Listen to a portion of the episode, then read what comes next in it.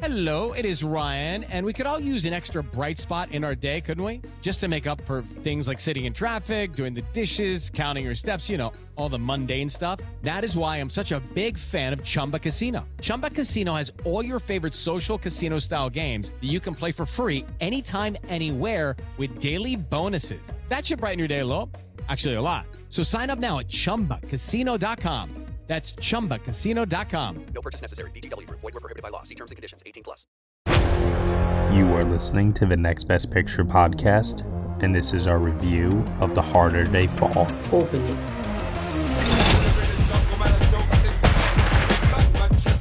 Please.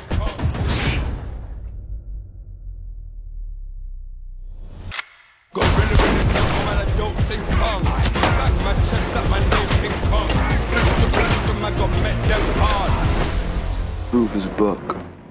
Man, old devil, this gonna be Buck's last day amongst the living. What exactly he do to you? Call it a professional rivalry. I know who you are. That love, the outlaw hunts down those who trespass against him with no mercy. Where is it? Where is who? Your boss. My boss. Clearly, you don't know me. I heard Rufus Buck was back. This ain't no road to ask a friend to travel. You think Destiny's coming to you? My guns go bang. I can make the guns go bang. A new day is dawning. Slow. Ha! This is on the head of an angel. Sins of the father, dumping trust if I became you. Faithful to the end. Bullets with your names drew. Cock back, aim, shoot, bang. I don't particularly enjoy violence. That being said, you are currently in company of extremely violent individuals. Jump, mother. My guns go bang. I can make the guns go bang. She ain't gonna end well for you. Really? All right, everybody, you were just listening to the trailer for The Harder They Fall, and the story is as follows. When an outlaw discovers his enemy is being released from prison, he reunites his gang to seek revenge. The film is starring Jonathan Majors, Idris Elba, Zazie Beetz, Regina King, Delroy Lindo, LaKeith Stanfield, R J Cyler, Danielle Deadwyler, Edi Gathegi, and Deon Cole. It is directed and written by Jeymes Samuel, co-written by Boaz Yakin. Here to join me today for this podcast review, I have Josh Parham. Hello, hello. And joining the podcast again, welcome back, Kobe Mack. Yo, yo, yo, what up? It's your boy, Kobe Mack, and I'm finally, finally back on the Next Best Picture podcast. I wasn't expecting to rhyme, actually, with that intro. It just kind of flowed out naturally like that, but... My dude, it's great having you here. It's been a while, and I always love having you on. Last time you were here, I believe, was for, what was it? Was it Malcolm and Marie? Gosh, it probably was. I feel like I was on everybody's podcast for Malcolm and Marie. Netflix has brought me back. Yeah, I saw your enthusiasm for this uh, after you had just screened it, and I was like, I got it. I gotta see if Kobe's available and bring him on here because, man, this is a fun movie. This is a movie that kind of came out of nowhere. You know, there were sometimes these titles that you hear about during award season that, you know, you hear about them months in advance, but this is a director, a feature directorial debut here from uh, Jeymes Samuel uh, with a cast that anyone would kill to have, but to put them all into a Western. This movie's got such a unique perspective given to it, uh, being that it is a black Western. And it's not a black Western in the sense of, you know, like Quentin Tarantino or anything like that. No, no, no, no, no. This is a very brutal, straight Western in regards to these real-life characters, as the opening texts say. Uh, while the events of this story are fictional, these people existed. And it feels like it's history being reclaimed, if you will, uh, for black cinema through this movie. For the Western has predominantly been told by white filmmakers with white actors for white audiences. So there's a lot to be excited about in regards to this one. What did we ultimately think about it? I'm passing it over first to our guest, Kobe. The floor is yours. What did you think of The Harder They Fall? Like you said, these, big letters, period, big letters, people, period, existed. Talk about a bold declarative statement right out the gate from a guy who, and I'll say this kind of like tongue in cheek, this is his feature-length film directorial debut. Granted, he had a short film that was pretty much longer than most other films. I mean, it was fifty-one minutes. But this guy, Jeymes Samuel, with one of the coolest ways in order to spell Jeymes, right? A K A bullets. Like, I went into this movie so cold. The only thing that I knew is that there was a Netflix film with a bunch of black actors in it. Idris Elba, Jonathan Majors, LaKeith Stanfield, Regina King. Right there, I'm sold. I didn't need any more. I didn't even watch a trailer. And I'm so thankful for it because I love going in cold where I'm not setting up this subconscious bias and bar for a film to meet, right? And at the beginning of this film, like you said, I had no idea what the tone this movie was going for. Is this dramatic? Is this comedic? Somehow it created a pocket to be able to do a little bit of everything. And I didn't know it was going to be brutal. And oh, it's brutal. Oh, it's yeah. It's bloody. It's unrelenting. Um, uh, surprisingly, there's no nudity, which really cut me apart. In my mind, I expected to see a little bit of something, right? Because the cowboy movie that I grew up with as a kid was Posse. You remember that movie with um, with, with Marvin yeah. Van yeah. So that kind of set the bar of what I'm thinking of, like a dirty kind of gangster Western. This is truly the most gangster Western film that I've ever seen. And it blew me away. The five principles when it comes to cinema for Kobe is, do I believe in this world? Yeah, damn right I do. These are people, like you mentioned, that did exist, but the story is fictionalized, but it doesn't seem so fabricated, like it couldn't be real. Do I believe in these characters? Yeah, damn right I do. So much so that all of the auxiliary characters around the principal actors I cared about, and I remember their names: Jim and Sam and and and and, and, and, and Cherokee Bill and Trudy. Like, they all came alive to me. Do I believe in their convictions and their goals? I'm pretty sure I do. And was I moved at the end of this film? You bet your butt I was. So much so I came to tears. I tweeted immediately after coming from my screening. I haven't hooted or hollered or cried and laughed in such a long time. And to hit me in the gut cinematically and narratively like it did twice at the end of the movie, I was blown away. I have four, count them, four perfect scores on the year. Three of them come from Netflix. Is it one of this one? You'll find out in a little bit. All right. All right. Coming out the gate here. I love it. Awesome. Josh Parham, sorry you have to follow that, but what did you think of The Harder They Fall? Yeah. Oh, boy. Tall order to follow with that one. um. Well, what did I think of it? Um. Let me see. Let me just check my notes here. Uh. Yeah, it's uh, pretty fucking awesome. uh. Yeah, I, uh, I also loved this movie. I thought it was just, first of all, so fun. Like, from the very first frame, I'm like in this movie, and I just love the tone that it's going for. I love the characters that it is creating. I just love the entire atmosphere of this movie. And I think that it's also really great at establishing the motivations of these characters in the world that they do exist in, that is very relevant to their race, but they also feel like their own characters. And yes, it can be easy to make the connection of what Tarantino might have done with something like this. And obviously, I think it's in slightly better hands here.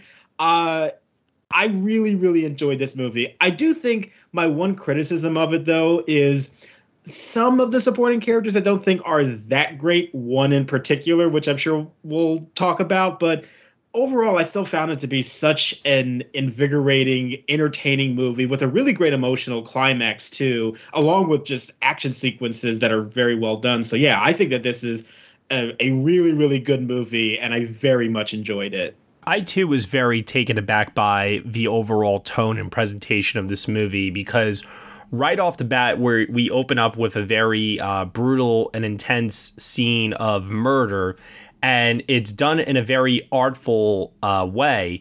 And I also really like the style that Jeymes Samuel utilized throughout this movie, where it wasn't so over the top to the point that it felt like it was going for a comedic tone, but it was done in a way that I found to just be, to put it simply, very entertaining. I was very sucked into the world, like you mentioned. I was really drawn into the characters, their motivations, so much so that by the end of this movie, I cared a lot about even the supporting players, as mentioned earlier. So I echo all that that was said. Uh, my one complaint, I've, I've I've really only got two, uh, which I'll get to, and they're both they're both technical, really, for the most part. Uh, but I, I'll definitely get it onto that in a little bit here. First thing I want to start off with is this cast. Jonathan Majors leading the film. Idris Elba, Regina King, prominent supporting roles. Delroy Lindo, hot off of Defy Bloods last year, coming in now with another some role in this that is befitting of his talents. And LaKeith Stanfield, I mean, there's a bunch of others here. Um, of course, there are some others where their names may not be as recognizable as some of the ones I just mentioned, but even they managed to stand out. Um, as Kobe was mentioning earlier, you remember these characters' names, Cuffy, Bill Pickett. Uh, you remember the characters like Jim Beckworth. And it's really fascinating how invested I was that by the time we get to the big final shootout at the end, and there are some casualties along the way. Yeah, I was feeling the emotion. And the movie goes for like an operatic quality in terms of how these characters are disposed of. It all feels very grand, and it's presented in a manner that truly rocks you, so much so that the big, big, big climactic reveal of the movie then between uh, two of the very large, uh, the largest characters of the movie, it's like you say to yourself, oh, how can this possibly, you know, how can the movie possibly go any higher than it already has achieved so far? And somehow it does. And it does on the backs of these really phenomenal performances here from what I think is one of the best ensembles of the year, just in terms of how well they all play with each other.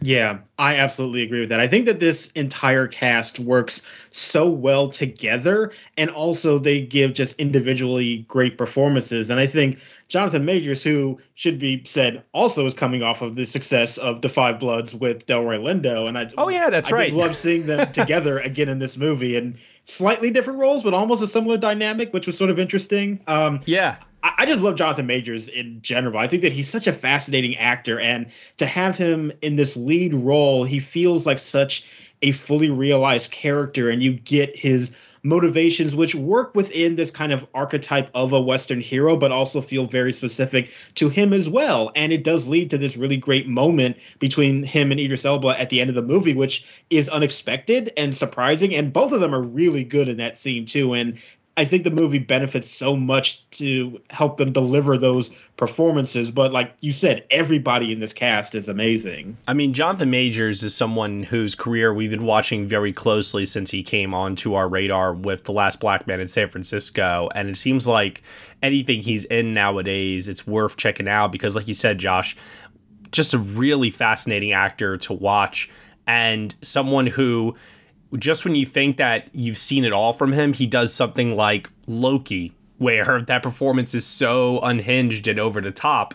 And here, I thought that he commanded the screen wonderfully in the lead role, uh, so much so that I can't wait to see what else he's offered next because, you know, I feel like he's been doing a lot of supporting work lately, and he hasn't had a chance to lead a film of this size quite yet. So I'm really hoping that he'll be able to turn some heads with this one and get uh, some bigger offers in the future because, yeah, whatever that it factor is, he definitely has it. I think Lovecraft Country definitely was a testing ground for that, right? The mm, fact that he yeah, was able point. to lead this show that was also a big ensemble, and the fact that we have this black protagonist taking the lead in the sci-fi genre, which is something that really has not been at the forefront, at least of what studios have been pushing. And then like go this route, we're looking at Westerns. And really, we only had that with what Will Smith did over twenty years ago in the Wild Wild West. And that was essentially an experiment. I don't say that failed. I loved it as a kid. I loved getting the toys from, you know, uh, from my favorite restaurant and stuff like that.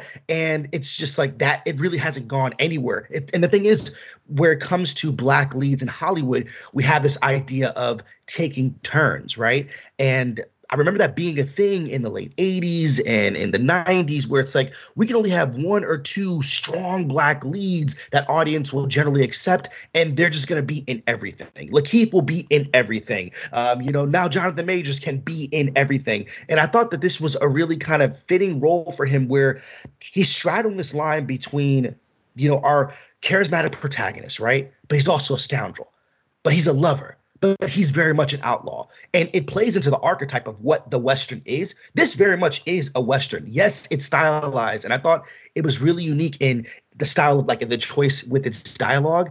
At first, I didn't know, is this contemporary? But then it kind of finds this unique pocket that it created of its own, where it feels very much of the time, but very much of now, which I think is really hitting for what Jeymes is doing with this project, because you know, primarily he's done a lot of music videos. This felt like a music video, but like something so much bigger and grander. And to be able to play with all these unique characters, you have folks that are playing against their typical type. The fact that Deon Cole gets billed inside of this, and he's a small character in this film. He's a stand-up com- like com- comedian, uh, stand-up comedic um, actor, and he plays this role super straight. This is the best acting I've ever seen from Deon Cole. Completely. Honestly, I've not seen much from Zazie Beetz outside of like the major Hollywood stuff that she's done. This is the best performance that I've seen her give. I loved what she brought to Mary. And if we're talking about like female performances, bro, what Regina King does as Trudy, this beautiful, regal woman that we've seen, she's a young girl on two two seven. We watched her grow up and pretty much be the beautiful black girl next door. And for her turn as Trudy Smith, she was frightening in this film.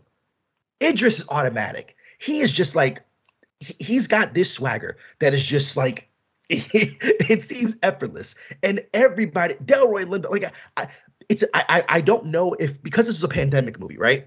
Um, I don't know if this can happen again. You know, Sterling K. Williams and Cynthia Erivo were supposed to be in this film. Oh, no, I didn't know that. Yes, Sterling K. Williams was supposed to be in this film. Cynthia Erivo, I don't know if she was going to play Trudy or Mary. She probably could have did both. So it's, like, amazing that she, like, th- that's the caliber that was always at work with us. You know, we got to shout out to Jay-Z, you know, for producing this film um, because, like, I'm so thankful for it. I want so much of this world. Like, R J Cyler, that's the Blue Ranger. I love this man. He was so fun. Damon, they got a Wayans brother in here. Okay. A Wayans, you know, descendant in this movie. We got Damon Wayans Junior It, it, it's just, it's so, so much fun. This reminds me, and I wonder, Josh, if you feel the same way. This reminds me of the fun that I had with one of my favorite movies growing up in Harlem Nights, where we took most of Black Hollywood into a film that was a period piece, but still very much had like contemporary stylings to it. And they just had fun. This is what this movie felt like.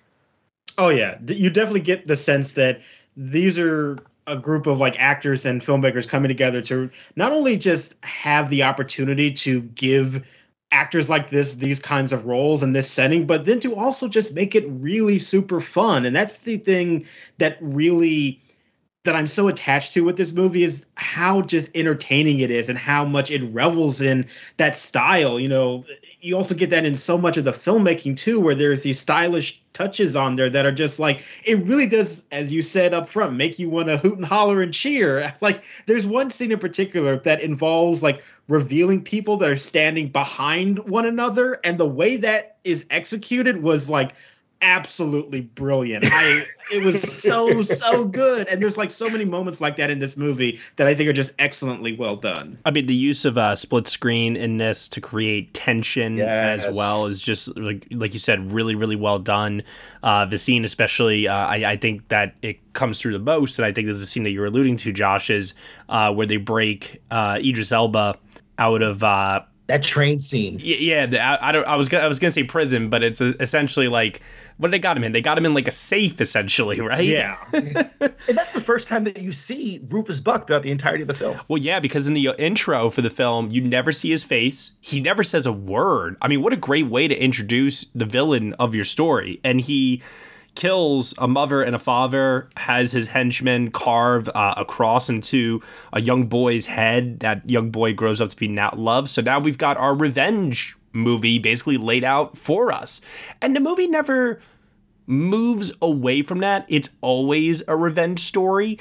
But I do like that the movie takes its time to really develop all these different characters, part of the Nat Love gang, uh, part of Rufus's gang, and all of them get their moment in this. Like you were mentioning earlier, uh, Kobe, you going through the cast list here, and I'm just like sitting back and thinking to myself, Regina King kills, oh. absolutely kills her monologue where she's carving the apple, talking about hope, Uh, her childhood uh, friend, and everything else uh, to Zazie Beetz. And it's like the movie slows down to give Regina King a moment. As you do. Like, that's the Oscars reel right there. I mean, it, it, it's it's I, I haven't heard too much in regards to what this performance is doing in regards to, you know, uh, perspectives for awards. But like, I just see it. And, you know, that's something that's special to me. I love movie stars. And that is, as a writer, that's something that you write for a movie star to kill and murder. And this is the first time that we've ever got to see her do that. Trudy is, if not as ruthless as Rufus Buck, um, maybe even greater. And the fact that we get something at the end of the film that just magnifies that is fantastic. And just knowing that she's evolved in her career in such a unique way. Like I said, she's been this eighties and nineties darling, and then just became a beast where she transformed into something else, who is now an Academy Award-winning actress who's directing her own stuff and now has a f- I'm going to leave it. I'm, I'm, I don't want to spoil it just yet. Yeah. Getting carried away there, but that's okay. Listen, at the end of the day, she's getting the respect that she deserves, and these filmmakers are treating her like a queen, giving her these standout moments and portraying her on screen as this strong character. And I really, really love both that portrayal, and also too, I love, you mentioned earlier, the way that she plays off of Rufus and how he is also portrayed as really, like, he's meant to be the most ruthless person in the movie, as you mentioned. Uh, there's a scene in particular that I'm thinking of where he's uh, fighting with uh, Wiley Esco, played by Deon Cole, as you mentioned before. Cameras circling around them during the fight, and it's he he. beats the crap out of him with the most brutal pistol whipping I think I've ever seen in a movie before. Like, this movie does not pull any punches with its violence in a way to highlight character. Not violence for the sake of violence, but violence to illustrate how far these characters are willing to go. And I think that that really helps a lot with our emotional investment in them, uh, especially when some of them are betraying codes of honor and shooting other characters in the back, or they're in the middle of a standoff and they're counting down, and they just hate when some people count too slow and kill them anyway. So you get moments like that in here where it all informs character. I really, really love that. I wish more movies would pay attention to that more when they're incorporating violence into their films. Yeah, I mean, even the scene uh, that you mentioned with Rufus and the the mayor slash sheriff in that fight, it sort of starts off as like, okay, we aren't going to use any guns. We're just going to use our fists. And that's the first punch. And then Rufus is like, yeah, forget that. I'm using a gun and, and just pistol whipping you yeah. into oblivion. And that just shows you what his character is like, you know.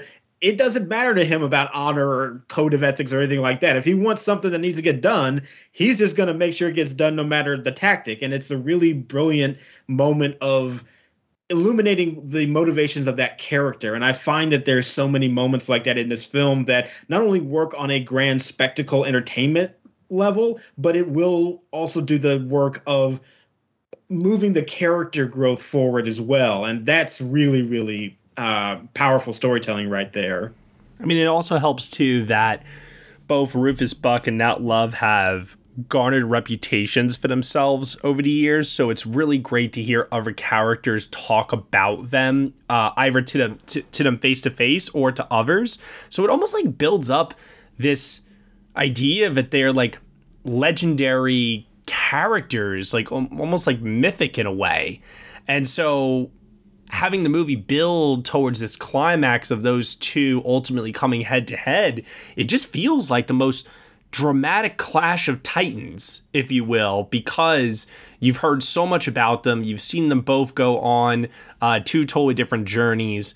One's ultimately the cowboy wearing the white hat. One's the cowboy wearing the black hat, but with shades of gray, uh, regardless of which, you know, very minor, because clearly Jonathan Majors is the hero, but they also portray him not just as this goody two-shoes hero type character. No, he's a complex three-dimensional character who has flaws just as much as he has good qualities as well.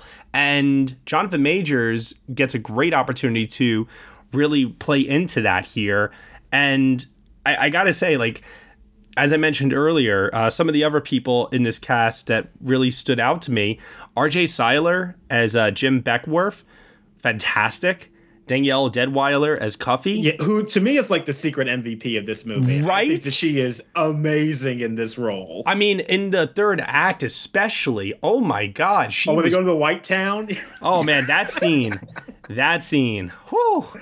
That was hilarious. That was like the one part in the movie where, I, you know, I gotta admit, maybe structurally from a screenplay standpoint, I did feel that it felt like it was a bit of a detour from the main storyline. Oh, did you did you look at your watch? I mean, I, I I looked at my wrist saying, this feels weird right here. Are we really, is this really about to happen? Yeah, oh. Especially because they were already in the town. They, yes. you know, we, we, we'd had all the character build up, and then it felt like, okay, where are we at right now? We're at the hour and a half, hour and a half mark, right? And then we take this little detour to pull off this heist scene, and then they just find themselves back at the town again anyway. So it was like, did we necessarily need it? Maybe not, but is it a hell of a lot of fun, and also hammers home some of the themes that the movie is playing with here? I mean, yeah, you got to be colorblind not to uh, catch those themes being told to you on screen. Man, the, the movie just like it, it, it was such a surprise, and just the way that the music is like this, this. It's a player unto itself, right? We get the scene where inside of Redwood, we go into Trudy Smith's saloon, and mm-hmm. that felt like a music video right there. Uh, Zazie Beetz' Mary character is walking in and completely into something that she's not prepared for, and we have this dancer completely covered in this kind of like velvet blue body paint, like adorned with like this gold jewels. This is like this is like a black, like, you know, fantasy, right? There's there's things about it that made me feel as I was watching, like what I felt when the first time I watched Wakanda come to life, that I can imagine these towns that are specifically reserved for a black experience. They had to have existed, right? Like, I just can't believe that in that Reconstruction area, area, uh, you know, between then and between like the Industrial Revolution, like, where did folks who look like me go, right? The folks who did have swag and maybe like, you know, um, opportunities for money. And it's like, Texas doesn't seem like the West to me, but then again, like back during that time, once you got past Texas, there was no such thing as the West till you got to California. So yeah, it, like it was kind of wild out there. So I I greatly believe that that world existed, and to just see how it's it's a free for all, you know, like there's really you got you got good and you got bad. There's not very many people that operated in the in between, and there was there was parts of this movie that thematically, you know, there was something very de- um, declarative that Rufus was hinting at. He says he sees this town as an example. Do I one hundred percent believe it? I'm not entirely sure. I think that there were some moments narratively where I could have dealt with maybe a scene or two to sell it a bit more towards the end of the film, because I was just cinematically hit over the face with how things just came together. And you gentlemen are very, very smart when you watch movies. If you watch so much, you can kind of feel things coming. I didn't see what came was going to come. I don't even know if that made sense, but if you're listening, if you watch this movie, I did not see that. And the moment that it happened, I welled up and I shouted and I said, ah! And I don't do that often in the movie theater. I try to be super duper respectful. And then I have Jonathan Majors experiencing something with me as a character as not love. And it, it, that, that's a special moment that like I live for those things. When I either I'm writing a script, I'm reading a script, or I'm like, you know, criticizing a film. Like that is something that is like, this euphoric connection connection that you have as an audience member to an art, and I was euphoric in, at that part of the film. I mean, I got to admit. Oh, you did? No! When the screenplay does introduce that twist at the very end of the film, I do think it is a little bit of a cheat. because okay. it, there there really, really, really aren't any clues whatsoever. Like, it does come out of nowhere, mm-hmm. and it honestly should not work. And the only reason why it does work is exactly what you said there, Kobe, is that Jonathan Majors, Idris Elba, yes. just sell, sell, sell, sell, sell, and we have no choice but to buy. yes, yes, no, you're right, man. And but the thing is that when that happened, I said the same thing. I was like, oh, come on. In other movies, this has been attempted, and it falls flat on its face. And it's easy because it's poor writing, it's poor performances, and it just comes across as super contrived. That's dumb. No way I'm buying it. It was the super contrived part for me that yeah. I was like, really? Like, this is where we're going with this? Okay. Uh, but then, yeah, man, once again, the screenplay allows uh, Idris Elba to monologue for a little bit. All of a sudden, character motivations start to make more sense. And mm-hmm. then the two of them are just playing off of one another. And it's, like I said before, like this operatic, almost Shakespearean, like, type of ending that y- yeah. you just have to, like, check yourself. Like, what kind of movie am I watching? Because what I'm watching right now is even better than what I, what I was watching before. Because it's, like, honestly, like, this movie surprised me at every single turn. I, I, I really thought I had this movie nailed down in regards to where it was going and also the tone of it. And it just constantly kept on going in directions that kept me both entertained and extremely thrilled. Yeah, yeah. Now, if I am going to bring up my one major complaint about this movie, it actually has to do with Zazie Beetz. Uh, and the thing is, like, I would probably agree with you, Colby, that this is her best performance, but I don't, unfortunately, I don't think that is like a very high bar to clear for her. I hate to say this too. I'm I'm in Josh's camp on this one. And, and I think it has more to do with the fact that I just don't find the character of Mary to be that interesting, to be honest. Like, she has a good presence, certainly, and I do like somewhat uh, her dynamics with like Jonathan Majors in this movie, but I also found those scenes to be like the very, very basic relationship kind of foundation, and that's actually when the pacing did kind of drag for me. I just had no interest really in their romantic relationship, and she basically then just gets sidelined at one point and becomes the damsel to to rescue. And yes. yeah, she's got a great scene with, you know, a great fight scene with uh, Regina King. That's awesome, but it really just kind of comes down to them sidelining her at a certain point, and she has to be rescued. And I found that to be kind of disappointing, especially with such potential with that character. And I think that she, that Zazie Beetz is giving a fine performance, but I think it's the writing of that character and how they use her that is a little underwhelming. And I have to admit that most of the scenes with her, I really wasn't all that interested in. With Lucky Land Slots, you can get lucky just about anywhere. Dearly beloved, we are gathered here today to... Has anyone seen the bride and groom? Sorry, sorry, we're here. We were getting lucky in the limo and we lost track of time. No, Lucky Land Casino, with cash prizes that add up quicker than a guest registry. In that case, I pronounce you lucky.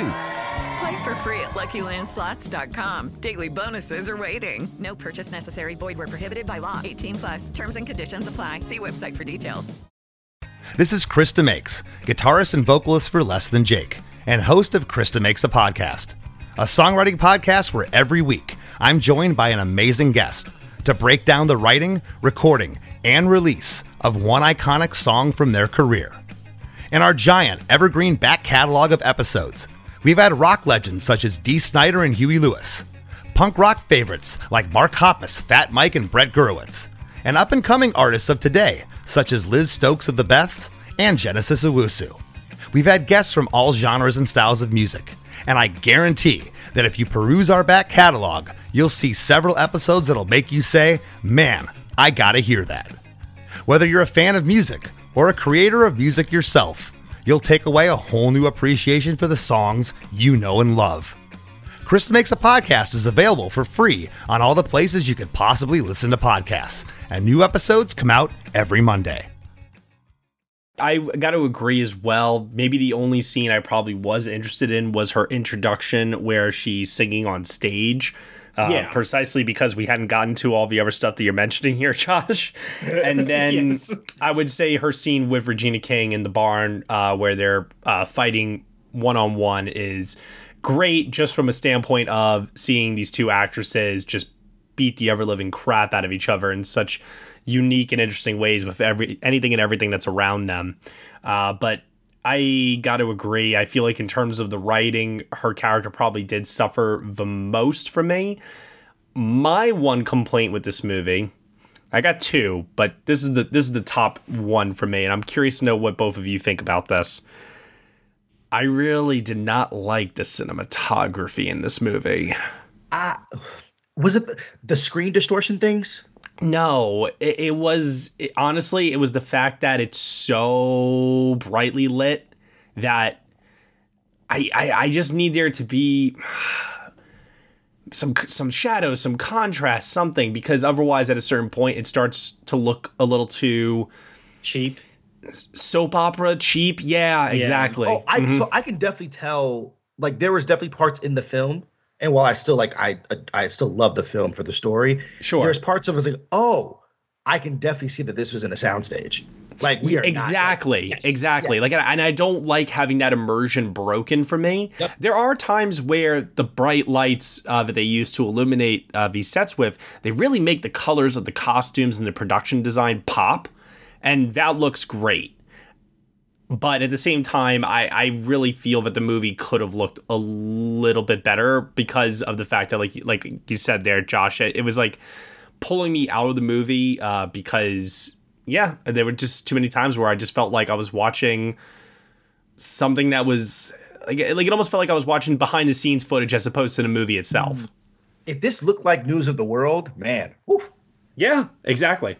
Yeah. And I'll be honest with you, man. I got that sense more when I watched the trailer to this movie, but actually watching the finished film, I don't know. I think it looked a little bit better to me. I definitely see where you're coming from because I did get that in some instances where it did kind of feel a little like not quite as polished as it could. But I think maybe the one thing that made me forgive it a little bit is that when we get to some of these nighttime sequences, it did not feel how sometimes kind of cheap productions will make nighttime scenes look like, where it is just like a very kind of cheap digital camera that they have, and you can immediately tell because they don't have good enough cameras to use proper lighting. Yeah. But I thought that the night scenes actually looked very well done in this one, and that wasn't the usual giveaway for me to be like, oh, this is a cheap looking movie. So I admit that it could look better, but considering just the overall tone of the movie and how much fun I was having, those concerns were very secondary to me, much more than I expected to, given my reaction to the trailer. And then the second thing for me, the movie is, if I remember correctly, yeah, it's it's not two two and a half hours long. It's two hours, seventeen minutes long, which is fine, which is fine. But I do feel like the first hour of this movie can be a little slow at times.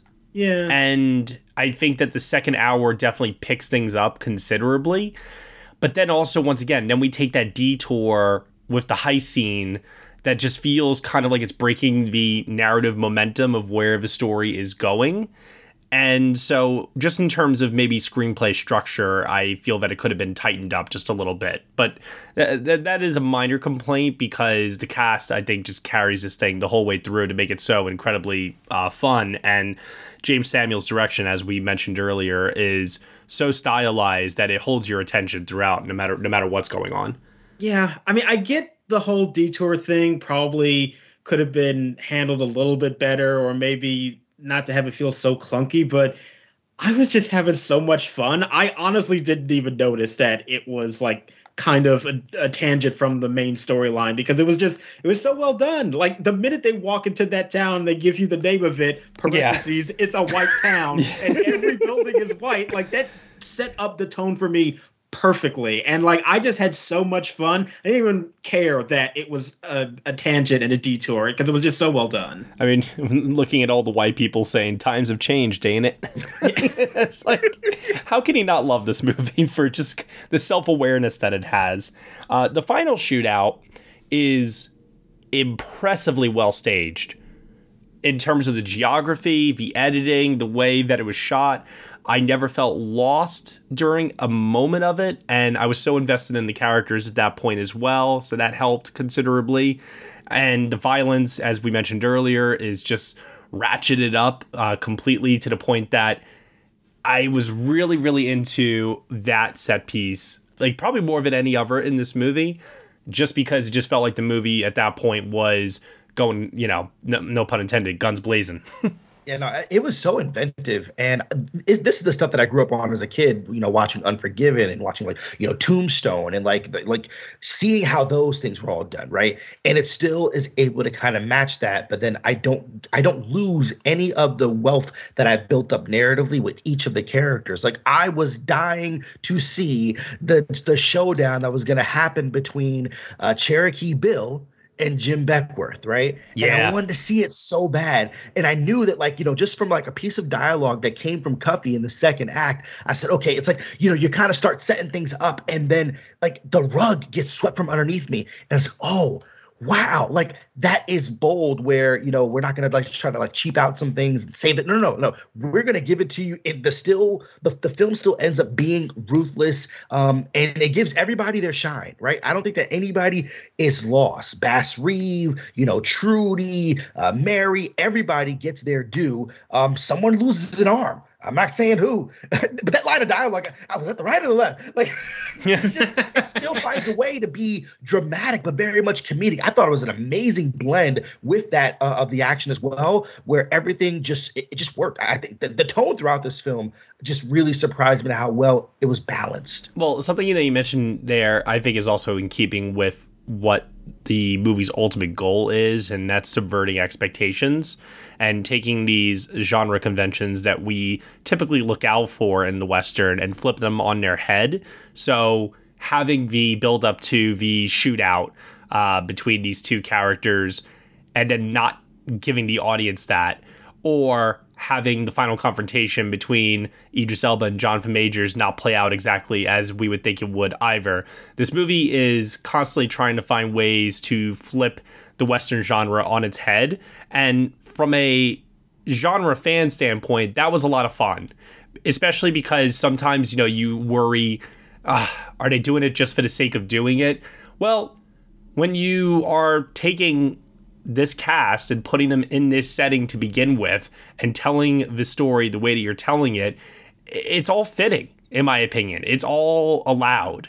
And I do not think that they ever went overboard with it to a point that it lost me. I mean, I will admit, the the final thing with Jonathan Majors and Idris Elba was close. I was I was like this close to being like, oh, okay, no, no, no, that's a bridge too far. But as I mentioned earlier, the performances really saved it for me. Well, and even that ending, which I agree with you, Matt, like on paper it shouldn't work, but it mostly does because of those performers. I think what also helps with it is that the tone of this thing does sort of harken to kind of like the the grindhouse version of Westerns. And yeah. I think stylistically... But it's not played for laughs, though. I want to be very clear about that. No, like it's no, not... Well, yeah. Not for laughs, but it's like reveling in that tone. And right. it, it really walks this very fine line of kind of indulging in that tone, but also taking its characters and their situations seriously, you know, in a way that maybe some other stylish filmmakers who like to make Westerns that feature black people tend to not get quite that right, you know? For another conversation. But I think it's so well done in, in, in this movie, and I think that ending really shows you that like that is a twist like out of something that should be much more schlocky, but because of the confidence in the filmmaking and the storytelling and those actors, it works. And you are pulled right into that emotional center with them. And that takes a whole lot of talent to be able to make that work. I found that as crazy as it is, this movie, right? This is one of the few films where I wasn't making very many comparisons to, right? Outside of like Harlem Nights, just because of the regality of who's all involved with this property. Um, but like, I didn't find myself like saying, yo, is this like, you know, The Hateful Eight? I feel like The Hateful Eight is operating in a way that is very specifically Quentin Tarantino, right? And, and and all of his subjectivities and things of that nature, where this wasn't that. This wasn't The Magnificent Seven either. This was kind of something of its own. Um, th- this feels like a very, like I said, this is a cool gangster Western um, because of the infusion of the music with the cast. Like, this is not a young cast, nor is it an old cast, but they're kind of like in this, this kind of middle kind of pocket place. And it just, there's something about it that just works. And like, I, I, I wish that this could be experienced more. I, like I love being able to watch this in the theater. Um, and I thought like it plays so well, like to an audience. And, and, yeah. and granted, I understand what Netflix and what their entire their model is. But man, I would implore folks, like if you could watch this in a theater, I think it's amplified um, being in a community setting with the way that this film is written and performed. And, and I feel like it's taking you on a journey that is amplified when it can be done collectively. Um, I wonder how it'll play inside of homes. That's the one thing that as an artist, I always am kind of curious about, right? Because I growing up, I know films are meant to be seen on the biggest screens as possible in a house that's fully packed. And I wonder how that changes art and its effectiveness when it's relegated to a ten to fifteen inch laptop screen or, you know, a forty to sixty. Like, do those laughs play the same way? I mean, the first time we get introduced between, you know, the Nat Love Gang and the, not the Red Hoods, uh, the Crimson Hoods, right? Yeah. Um, or something, something or other. It's like, that was unexpectedly funny. And those jokes, depending upon the size of the room, can really go or fall flat. And also those jokes culturally are not going to be for everybody. Um, I have not gotten a chance to kind of see what the, uh, you know, w- what the what the temperature in the room is for critics that don't look myself that that, that, have, that have watched this. Um, but I know IMDb told me that this thing is hovering out of five, and I don't understand why. But I wonder if there's some cultural differences that can make this type of story not hard to swallow, but just like may not be able to see themselves on screen because literally there's a very little non-black presence in this film. I mean, there's always going to be some asshole out there that's going to feel threatened by a movie such as this and going to take to IMDb and grade it a one or something like that. Let them, you know, at the end of the day, this is the kind of stuff that is nowadays making cinema fresh, exciting, and worth revisiting old genres such as this, because we're seeing them from perspectives that we normally don't get to see that often. And, you know, you talked a lot about like Harlem Nights, uh, Kobe, like that movie was not well reviewed. Uh, this movie's been positively well reviewed. It's played very well with audiences. Like you mentioned before, it's coming out on Netflix in a couple of days, and hopefully with some of the buzz uh, that has been accumulated so far, more people will now catch it uh, on Netflix or in a theater, as you mentioned earlier, whatever they're most comfortable with. But I do think that this isn't something that people should be afraid of. Yeah, okay, fine. You have jokes in here where it's clearly putting down, you know, white people. Who gives a shit? You know, there's other white Westerns out there. There's a shit ton of them out there for you to watch. I just find the uh, the, the the negative uh, review dumping, as it were, I just find it to be so, so petty and sad, really. Uh, but at the same time, I, I got I got to laugh because people are just not getting with the program in terms of where the culture is heading. And it, if it involves more movies like this, I say let them come, because this is just so much damn fun. It's some of the, some of the most fun I've had in a theater this year watching a movie. And it's interesting, too, that I keep saying that because I know I've said earlier in this review that this movie's also not it, – it's very serious at times. It's darker than I anticipated it being from the trailers. Much darker, in fact. So I think it has a little bit of a mixture of everything working in its favor here. And yeah, if people feel threatened by that, fuck them. Yeah, it's darker, but it's also, it never feels like exploitative either. You know, it doesn't like wallow in its misery. It is kind of presenting it rather matter-of-factly and just me- blending it into its own established tone, and it never feels jarring in any way. I mean, you were mentioning earlier about Zazie Beetz's character. There were things that they could have done with her. Yeah. They don't. Yes. They don't. Thank I God. mean, and you can tell that maybe in the hands of another filmmaker or two, you know, that could have gone or in a whole like other the, direction. The overall language, too. Like, yep. I mean, I mean, we keep mentioning him, like, but we just got to say, like, can you imagine Tarantino if he had these characters? Like, my God, the N word would be every other word in this movie. I wouldn't be surprised if this is one of his top ten favorite movies of the year. Oh, I'm sure. Even though there are times where I feel like it is blatantly critiquing him. Like, I feel like that scene when they stop the train to try to uh, break out the Idris Elba character, and you've got that the train conductor who's about to say it, and then they shoot him. I don't know. That felt like a... What was the like, line? She said, she said, it sounded like he was going to say something with an N in it. Yeah. It just... That was one of those things that made me wonder, like, am I reading too much into this? Because it almost did kind of feel like a direct critique about him. Hey, you know what? We'll leave that up for the audience to decide. At the end of the day, uh, final thoughts on The Harder They Fall, Kobe. Uh, anything that you did not get a chance to mention that you want to mention, or anything you want to reiterate? This cast is is uh, is fantastic. Um, I love these characters. I cannot wait to see where the journey for some of them uh, could possibly continue on. Um, shout out to Netflix for this being, so far as I can remember, the third consecutive year where a principal Black cast or a film with a strong Black narrative, I get to celebrate and enjoy in the beauty of a theater in the fall. You know, a couple years ago with Dolomite Is My Name, you know, last year with um, uh, with Ma Rainey's Black Bottom, and now they're carving out a space that makes it a really adult playground um, for creatives to just come, get their work seen. I, I mean, it, it, shout out to Idris Elba and working with Netflix. I think I think he may be in the lead right now for like the most Netflix movies, you know, and he he kind of kicked it off with Netflix being a player in this conversation with Beasts of No Nation, and to see him still doing it and to not really have aged either. The man's a Black wonder. Um, this movie is is just so much fun, and I am I'm I'm I am happy to just keep keep on talking about it. Um, so yeah. All right. Awesome. Josh?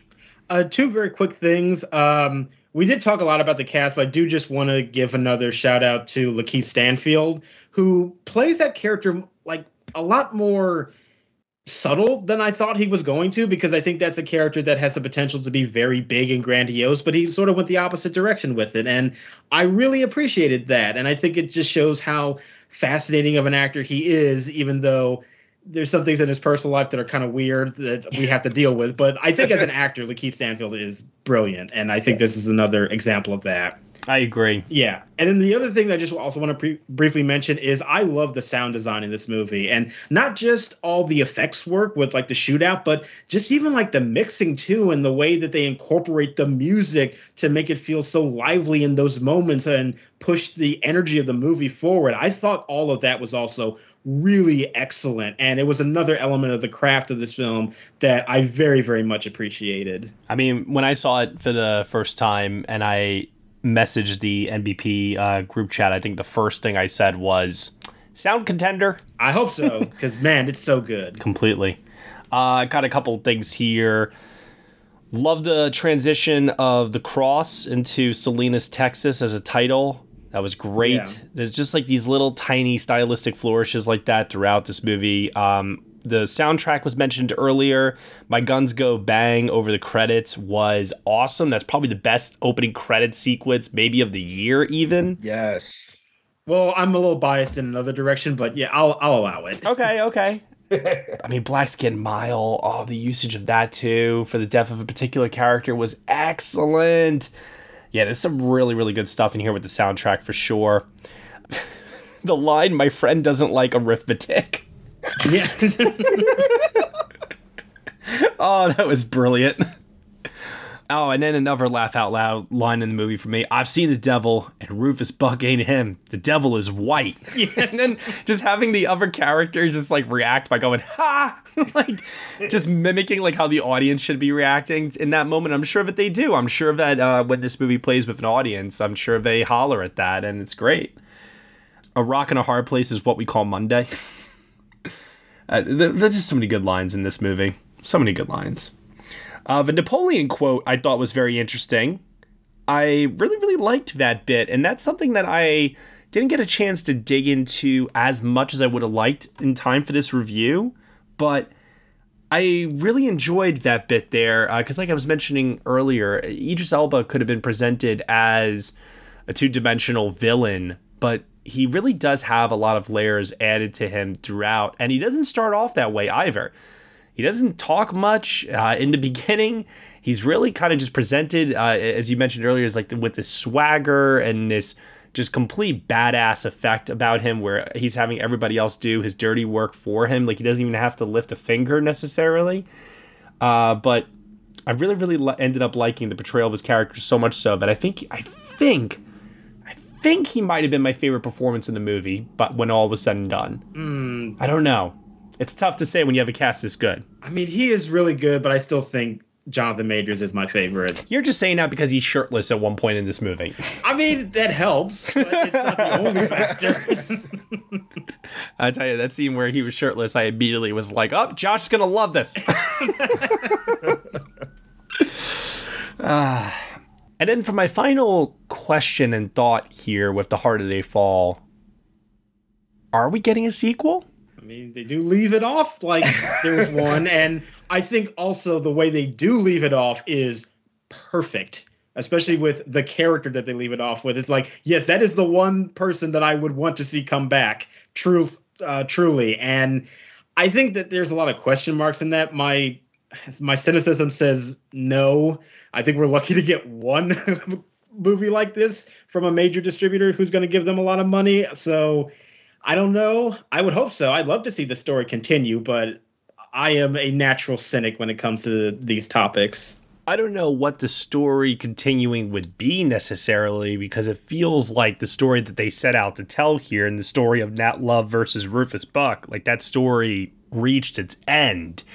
So I don't know what a sequel to this necessarily looks like, but I am intrigued, especially because they've spent a good amount of time here setting up this world, these characters, and God, can you imagine the casting possibilities of what they could do with a second film now? I already started writing it out, bro. Like I, I, I, I, I, I whipped out my iPad and started going to town. And um, I, I swear, uh, Friday I'm gonna, I'm gonna set up a spaces to talk more about just the possibilities, because I've got casting choices. I know exactly what the opening scene's gonna be. It's gonna be way more ruthless than what we saw in the opening scene of this one. I see somebody strung up like a shower curtain. That's what I'm seeing. Like, and then another thing I also want to just call out here that I, I find amusing given some of the stuff that we've talked about here today.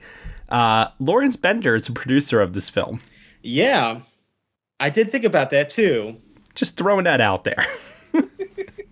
I, I, I'm not, I'm not, I'm not, you know, passing judgment, reading into it or anything like that. I'm just pointing out what I'm seeing in front of me right now, and I see Lawrence Bender's name as a producer. That's all I'm saying. Yep, and yeah, a producer who who's worked with many different directors throughout his career. You know, there's, yeah, there's totally. A lot of people that you could point to. Gus Van Sant. Yeah, exactly.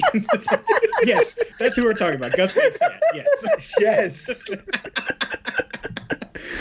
Uh, I had a good time with this. I've got some issues with it, ultimately, um, that do hold it back just ever so slightly, but it's a very, very strong recommendation.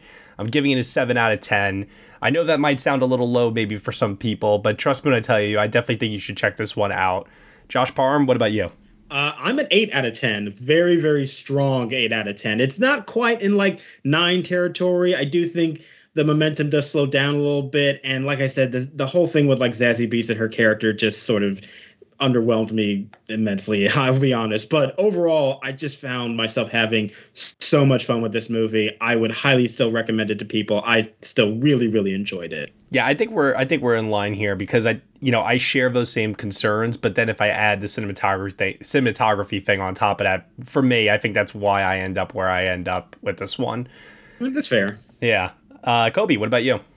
Yeah, none of that don't mean a thing. ten out of ten. Kobe. Yes. Yo, this is my third perfect score uh, that a Netflix film has given me, starting out with Malcolm and Marie, Mitchell's versus Machine, and now The Harder They Fall. And don't get me wrong, perfection is purely subjective, but the world I believe in, these characters, their goals, and the way that this narrative moved me at the end of the film, I wait for that electrifying, magical moment to be able to explore with a piece of art. And it did it for me right at the climax, right when I was like, man, I don't know if this is going to give it to me. And then it just came out of nowhere. And I I, I, I love that feeling. I cannot wait to just like, I, you know, you find a movie that's like, oh, I'm going to put this on immediately when somebody comes over. Now, check this out real quick. And and Thanksgiving's coming around too. Like, I cannot wait for my family. There's, hey, I'm gonna send this to everybody. Just share, share, share, share. Oh share. yeah, yeah. Oh, man. No, this is definitely a type of movie I'll definitely show my family as well, uh, because, as mentioned earlier, it doesn't have a lot of the things that would normally turn them off. Like, they can handle some violence here or there, uh, but some of the other things like the language, graphic nudity, things like that, not really present here. So I, I think that they're going to really take to it. So that's really, that's a good, that's a good call out there, uh, Kobe. Oh yeah. Oh yeah. I've already told my parents, like, hey, when this drops on Netflix, y'all need to watch this. All right. Now for Oscar potential for The Harder They Fall. Uh, we're talking a couple of different categories here, I think. And it's interesting because I don't know where it necessarily could break through with these three, but I've narrowed it down to three. Costume design, original song, and sound. That's where that's where I think the potential lies. Yeah, I think that costume is the least likely of those three. Uh, that category is getting very crowded right now, and I think that there are many, many other contenders that are ahead of it that I don't really see it necessarily happening. Like, if it was a very well-known costume designer on this movie, then I maybe would consider it, but I don't believe the person is, like, known in the industry, right? Yeah, Antoinette, she has done only a few projects, so I would not put her as a name that's going to probably, like, demand that recognition um, right off the bat. She's definitely been recognized for her work, like, you know, um, like, locally in California, um, but she doesn't have too, too much to her name. Mm. Yeah, and that's not to say, like, the costumes are bad. Like, they're wonderful costumes, but, you know, you have to take it a lot into account in an Oscar race, and I think for a movie that already is going to struggle in other categories, I just feel like costume design is probably further away in terms of likelihood. And I'll say this again because I say it almost, it seems like on every podcast review that we do when this category comes up, I freaking hate that they split, uh, well, they combined the sound categories. I wish they were split again because then you would have had the opportunity to nominate more than just five films. And this is a perfect example of a movie, like you said, Josh, whether it was for editing or for mixing, why not both? Uh, this movie should be in that conversation, and I'm worried it's going to get devoured by some other big heavy hitters the same way with costumes. Yeah, and doesn't sound also have a short list now? I think so. Yeah, so that's now another uh, roadblock potentially for this movie where it might not even make the that ten-movie short list at the end of the year, so I hope it can put up a fight because, oh, my God, it so deserves it. I love the sound design in this movie, but I do think that's another category that could potentially be very competitive, and I do worry about its chances to break through if not a lot of people are talking about it. Now, where I do feel very confident is original song. Yeah. And I'm saying this because there are a number of songs that they could choose from here with this. My guess is they're going to go with My Guns Go Bang from the opening credits? I would think so. That seems the most obvious one to pick. Right? Yeah. Is that going to stand a chance in, like, what, the four or five musicals that we've got, you know, that we've got coming well, up? Like, think about it this way, right? Dear Evan Hansen was not well received by people. In the Heights has kind of disappeared. So those are two musicals already gone. We don't know if West Side Story has an original song yet, right? No, we don't know. I don't. I don't think it I've does. Heard nothing. By all accounts, I don't think Lady Gaga has a song for House of Gucci. Like that that category really right now truly is King Richard, No Time to Die, and Encanto, and there's two slots wide open. Yeah, and there's certainly a very interesting narrative if you want to go this route where if Beyonce's in there for the King Richard song and Jay-Z is in here for The Harder They Fall, that that's an interesting ah, dynamic to have. Oh. That's that's what I'm thinking. That's where my brain's going. I didn't even think about that. Yeah. And okay. Netflix is pushing this movie. They're making sure that it gets out there for people. They're, the main thing that they're gunning for with this right now is the ensemble. So they've got a Gotham Award for the cast uh, that's happening, and they're going to really push this for SAG Ensemble. I think they should because we've seen the SAG Ensemble Award recognize a number of diverse casts recently, and I think this fits, uh, you know, the very definition of that lately, where you get a number of really great actors from both film and television all coming together here. I, I think it checks off a lot of boxes and could definitely get that nomination. You don't think Regina has a has a chance in hell? I I think the problem here, you know, because I was thinking about this. I get the argument, given that she is on such a hot streak right now. It feels like everything she does is, is an awards magnet. I recognize that it could happen.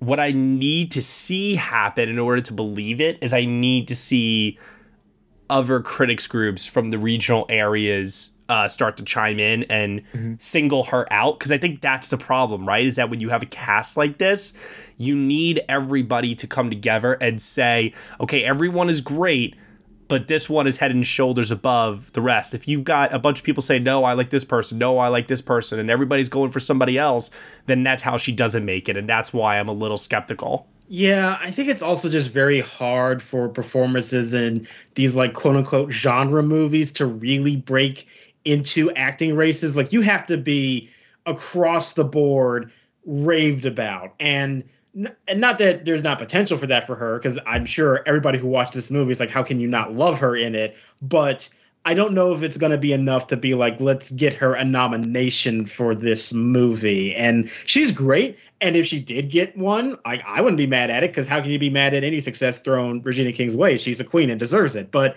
I just don't think it's necessarily going to happen for this movie, even though she's fantastic in it.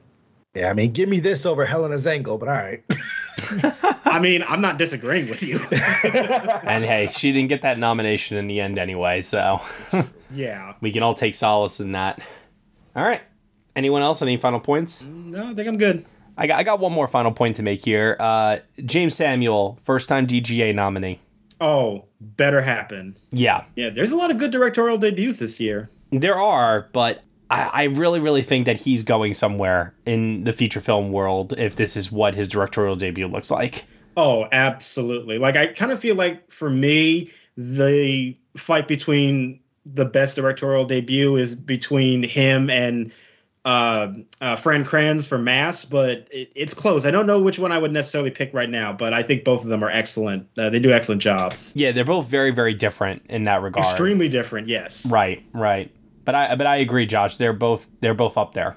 Yeah. Um. His next work is called The Notorious Nine. Get out of here. Are you serious? Yeah. So I mean, if we're going the full, I need to see who else is producing this, because if yes, that's what it's called, The Notorious Nine. Somebody get Tarantino on the phone. I want to know what he thinks of this guy.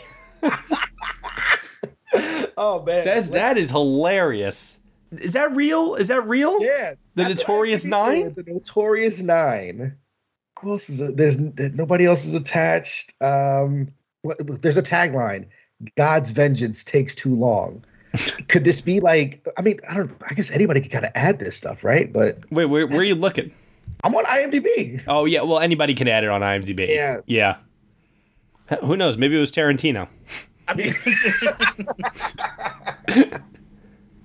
All right, well, that'll do it here for our review of The Harder They Fall here on the Next Best Picture podcast. Kobe Mack, thank you so much for coming here today to chat with us. Tell everyone that's listening right now where they can find you on the internet. Thanks is mine. Thanks so much for letting me rock the mic with you guys. Look forward to doing it again. If you're not following your boy, you can find me. I'm on all the socials at Colby Told Me. That's K O L B Y T O L D me. So when they ask you where you heard it from, you can tell them Colby Told Me. All right. Love it. Josh Parham, where can they find you on the internet? You can find me on Twitter at J R Parham. And you can find me at Next Best Picture. Thank you so much, everyone, for listening to the Next Best Picture podcast. We are proud to be part of the Evergreen Podcast Network, and you can subscribe to us anywhere where you subscribe to podcasts. Be sure to leave us a review on Apple Podcasts and let us know what you think of the show. We really appreciate your feedback and your support, which you can also lend on over at Patreon. For one dollar minimum a month, you will get some exclusive podcast content from us. Thank you so much for listening, as always, and we shall see you all next time.